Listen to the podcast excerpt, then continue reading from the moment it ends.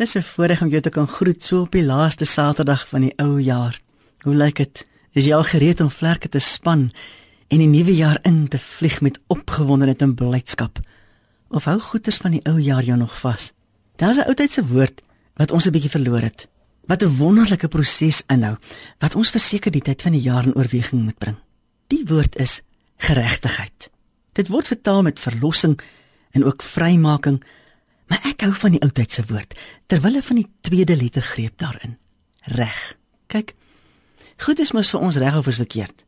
En ons kan nie 'n nuwe jaar ligvoets ingaan as ons nog sit met goed uit die ou jaar wat ons as verkeerd beskou nie. Wat sou ons nekke bly hang. Mens wil mos die nuwe jaar met blydskap en vrede ingaan. En hoor nou, Romeine 14 vers 17 lees: "Want die koninkryk van God is nie spys en drank nie, maar geregtigheid en vrede en blydskap in die Heilige Gees. Dis die pakket. Saam met geregtigheid kom vrede en blydskap. Hoe gemaak om daarby uit te kom? Weet jy, Jesus het aan die kruis vir my en jou geregtigheid geword. 1 Korinte 1:30 praat daarvan as hy die drie woorde noem: geregtigheid, heiligmaking en verlossing. Dit is presies wat Jesus se kruisdood vir ons behels. Hy het gesterf dat ons sonde weggeneem kan word. Dat dit ons ons dit agter ons kan sit. Dat ons in die proses kan groei in heiligmaking tot ons kom by die vrymaking. As daar dinge is waarin jy nou in die ou jaar droog gemaak het, gaan bedink hulle voor ons Vader en voor Jesus. Erken dit dat jy droog gemaak het en bely jou nonsens en glo dan dat 1 Johannes 1 vers 9 ook vir jou waar is. As ons opreg bely, vergewe hy. Niemand hoef sy spreekwoordelike ou koeie die nuwe jaar in te sleep nie, hoor.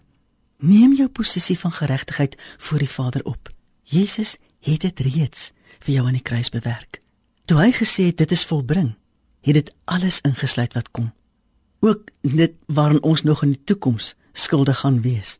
Dis die belofte van Romeine 8 vers 1 wat sê daar is dan nou geen veroordeling vir die wat in Christus Jesus is nie, vir die wat nie na die vlees wandel nie, maar na die gees. Besef dat toe Jesus aan die kruis gesterf het, is elke elke stuk ongeregtigheid wat ek kan doen, mee afgehandel. Dis klaar.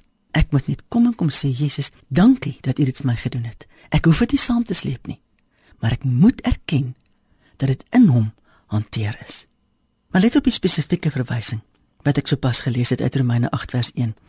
Die wat nie na die vlees nie, maar na die gees wandel. Weet jy, geen elektriese toestel kan werk solank dit nie by 'n kragpunt ingeprop is nie.